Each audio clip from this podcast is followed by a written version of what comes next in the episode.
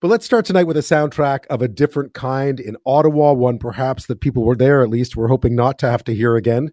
The sounds of protest. Uh, they've been bracing for an event of a different kind. It's already underway tonight. Hundreds of motorcycles and other vehicles are expected to roll into the nation's capital this weekend for what organizers say will be a peaceful celebration of quote freedom. The event called Rolling Thunder Ottawa has raised concerns about a repeat of that trucker convoy. We all remember that, uh, that paralyzed the city for weeks over the winter.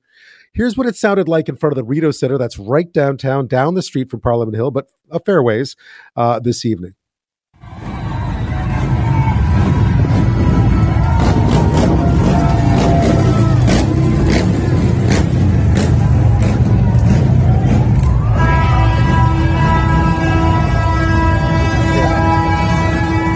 Well, doesn't that sound familiar? Um, the organization behind the protest has partnered with several groups apparently linked to the so-called Freedom Convoy from the past winter. The group hasn't really been clear about the, what they're rallying for, but protesters say that it's pretty much similar to what was happening back in the winter. They say they plan to leave on Sunday. Already tonight, police are tweeting that due to an escalation of crowd aggression, officers were deployed with helmets and shields in order to clear the crowds at Rideau and Sussex, what we were just hearing from there. Uh, several arrests have been made, apparently. Police remain on scene. Now, many residents in downtown Ottawa, keep in mind, this is an area, this isn't the rich part of Ottawa. This isn't Rockcliffe, where the politicians live or where the prime minister did live. Um, this is sort of where people who work or go to school in Ottawa, that's where they live. That's where the normal folk in Ottawa live. So, needless to say, they're not so happy about having the horns back. Mary Huang is the president of the Centretown Community Association. A lot of them are concerned, some are scared, and some are mad because it's uh, it's beyond what a lot consider reasonable. Well, Ottawa's interim police chief is telling organizers and participants of the protest that they will be held accountable for their actions. Here's Steve Bell we've been really clear. We're not going to we're not going to tolerate any sort of unlawful activity that indicates any sort of longer term uh, occupation of any area of our city. We will be very responsive and very proactive in identifying and dismantling any sort of circumstances like that. That's Ottawa's interim police chief, Steve Bell. Well, joining me now from Ottawa is Michael Kempa. He's an associate professor of criminology at the University of Ottawa and someone who has kept a very close watch on the events of this year so far, 2022. Hard to imagine this has all happened just since February. Uh, Michael, thank you so much for your time tonight. Thank you. So, what is the mood in Ottawa tonight? Certainly, there was a lot of anticipation a lot of anticipation and tension. Uh, in fact, I mean, people are very much waiting to see whether this thing will be easily managed by the police, whether it will clear out in a reasonable period of time, or if more numbers of protesters may show up tomorrow on Saturday to make the situation more difficult. That memory of the crowd swelling on the weekends back in January and February has really um, set a lot of people on edge in Ottawa. I can imagine. Um, certainly, the interim police chief is sounding a much stronger or stricter sounding line. Uh, police seem infinitely more prepared this time. Is that about right? Definitely. In a lot of ways, it's not about the police getting any new authorities or powers or capacities, but remembering the very same things that they've always had. The police have always had the ability to control the flow of traffic during times of major protest. They've done it every year for Canada Day, shutting off the central business district to vehicular traffic. But of course, with COVID and a period of relative calm in our society, a long period of time with only isolated protests, we've almost forgotten how to do all of this. It was a big awakening in January and February, and the rust is off. We're now seeing much more normal policing response to these types of protest movements. For those of us who may have turned our eyes away from Ottawa a bit since the end of those uh, winter protests, since the end of the blockade, what kind of fallout has there been through all this, specifically for the police, but also for the city? I mean, there were a lot. There was a lot of finger pointing back, uh, back in February. Well, there's finger pointing all around, and I sure understand it. I mean, people are saying, "How did this happen? Who's to blame? How did things escalate to the point that we had an occupation that went on for weeks and weeks and weeks?" I really get that. But the thing that we've been saying all along is even when our streets were cleared in Ottawa, there was a bigger problem that didn't go away. and that's there's about a million people across Canada who are seriously angry with the state system. They are willing to listen to many more extreme messages coming from organizers that have an interest in fanning up these types of protests for their own political purposes. So whether we find blame or somebody did something wrong with the last protest, it doesn't fix the problem that there's a million people who will organize and have different forms of convoys and confrontational protests unless we find a way to pull people back into the mainstream of our political system. Michael, what do we know about the Rolling Thunder event this week and, and how allied it is or how close it is to what happened over the uh, over the winter and, and the groups that were involved in that in those protests? Pretty close. And this is a big lesson for Canadians, and that's that far right activist movements are typically not very long lived. They mutate, they transform, it's the sort of same groups of fellow travelers that just coalesce around different issues that are bothering people at a moment in time. So for a while it was vaccine mandates. This time around the messaging is much more muddled because obviously many of the vaccine mandates have been repealed. So they move around, they change the name, leadership comes and goes, it gets arrested or taken out of circulation. The next tier of leadership moves forward this is what we'll continue to see. We're not fighting a simple group of people who are out to get us.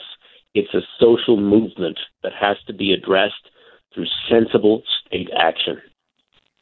Michael, what do you think that looks like? I mean, there are a lot of people out there, obviously politicians, who are speaking to some of the same uh, sentiments that we're seeing amongst uh, those who are gathered this weekend. They've been gathered here in Victoria, where I am. Over weekends, it stopped now, but for several weekends in a row, they were gathered here. Uh, what do you think needs to be done to be able to try and find some way to to build a bridge to those who are so angry with the system that they would essentially disrupt a capital city yet again, and in this case, you know, risk arrest, risk conf- confrontations with the police?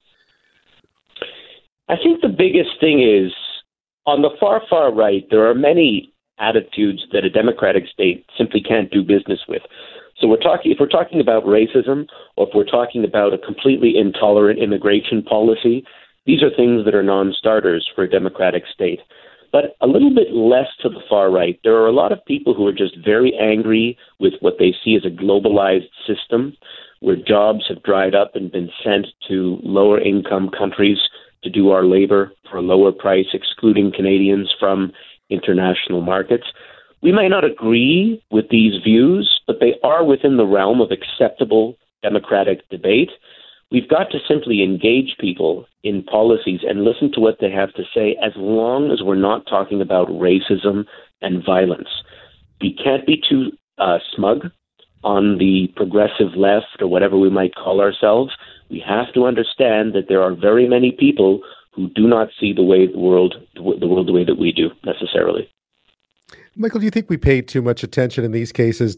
I mean, I, I hate to use the term "bad apples," but do we do we not hear what's being said in these protests because we're paying so much attention to all the things that you were talking about just now that the, the very obvious problems with some of these groups the grift the you know the, the taking advantage of, of these things for personal gain and so forth? Uh, clearly there's a lot of people out there who believe fundamentally in, in their in their reasons and their rights to be there who aren't necessarily um, out to do harm or to do damage Yes, we do pay too much attention to, I suppose, the so called bad apples. Part of it is they love the attention and they attempt to attract it to themselves, and they, in fact, fight amongst themselves to get the biggest pieces of attention. But also, we have a hard time imagining as Canadians that there are about a million of us who are very upset with the state. We think in Canada that this is not an issue for us. This is an American problem. This is a European problem. But we all imagine that there's some sort of consensus in Canada about what it means to be a Canadian citizen, what it means to be a good democratic subject. There's a lot of debate here. We have to acknowledge it and see some of the people who are not on the extreme right and essentially do democratic business with them. We have no choice. It's not the same as getting in bed and, and doing business with a bunch of racists. It's dealing with people who have different political views who are not that far radicalized. We should ignore, I think, some of these bad apples and starve them of the attention that they so capably court. I'm speaking with Michael Kempa, the Associate Professor of Criminology at the University of Ottawa, someone who's spent the last months paying very close attention first to the blockade of Parliament Hill back in the winter, now this weekend again to a new protest that is moving in on Ottawa. When we come back, we'll talk a bit more about what to expect for the rest of this weekend, what's anticipated, and also a bit more this week about the inquiry launched into the, it was automatic, there had to be one, but the inquiry launched into the use of the Emergencies Act, the invocation of the Emergencies Act, uh, and what, uh, what Professor Kempa thinks of that. We'll, we'll be back.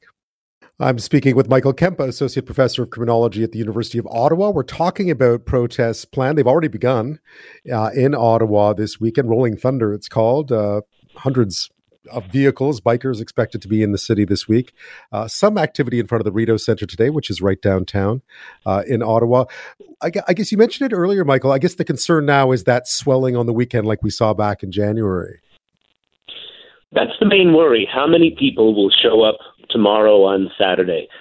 If it is more or less along the lines of what came today, and we're looking at something like about a thousand to two thousand people, it would be manageable. If it spikes for some strange reason back up to eight to ten thousand as it was in, in January, February, that becomes difficult for about two thousand police officers on the ground to maintain the type of um, on top of things operation that they've got going right now. There must be a lot of pressure on, on the city, on the police, on politicians too, not to see a repeat of what happened this winter. Huge amount of pressure, and they're keenly aware of it. I mean, the police chief came right out, interim chief Bell came right out and said, We know the community is watching. This is really our last opportunity to uh, regain the trust of the people of Ottawa. We cannot allow another occupation. So, I mean, apart from shutting down the central business district to uh, unchecked vehicular traffic and moving along with uh, police assisted tow trucks for anybody who stops, there's really not much more that the police can do. They're enforcing bylaws, they're enforcing local laws. As long as they've got uh, personnel power superiority, what they used to call manpower superiority, they'll be they'll be fine because of course as you mentioned earlier they have the powers to do what they need to do provided that everything continues the way it has so far. Which brings me back to what I want to ask you about uh, as a last question. We saw this week the inquiry launched into the use, the invocation of the Emergencies Act. I was just wondering what your impression was, because you spent so much time talking about. I mean, you were really one of the go-to people when it came to that whole episode, and and there's so many lessons to learn here. Uh, do you think it goes far enough? Is it transparent enough? So the Emergencies Act was the least worst option for me. I was very clear. I thought where we got to by mid February was clearly an emergency. The civil power, the ordinary policing institutions were just not capable of dealing with the situation. And you regrettably had no choice to use the Emergencies Act at that time. In the real world, following along from an emergency situation, governments will always hold information back. That's what governments do. They will say it's in the national interest to keep certain information secret. They will say it's in the national interest to maintain cabinet confidence. There is no precise legal definition of the national interest. The national interest is only what the government says it is, balanced with what the public will tolerate. So if the public wants government to release as much information as legitimately can be released, you've got to maintain pressure on the government to be forthcoming. If we let them sort of skate and we don't say too much, they'll tell us very little. The only information that the government should hold back now is information that relates to ongoing criminal prosecutions or legitimately connected to a national security issue, such as knowledge about a terrorist organization. We might not want them to know what we know about them. Other than that, if it's embarrassing to the government, if it means the government made a mistake, too bad, release that information. I think you'll find that the public is quite tolerant of the admission of mistakes in that context, mm-hmm. context because many people made mistakes. The problem, the issue now is to fix it, not lay blame all over the place. Michael Kempa, thank you so much for your time tonight. I appreciate your insight. I hope the weekend is quiet. I hope so as well.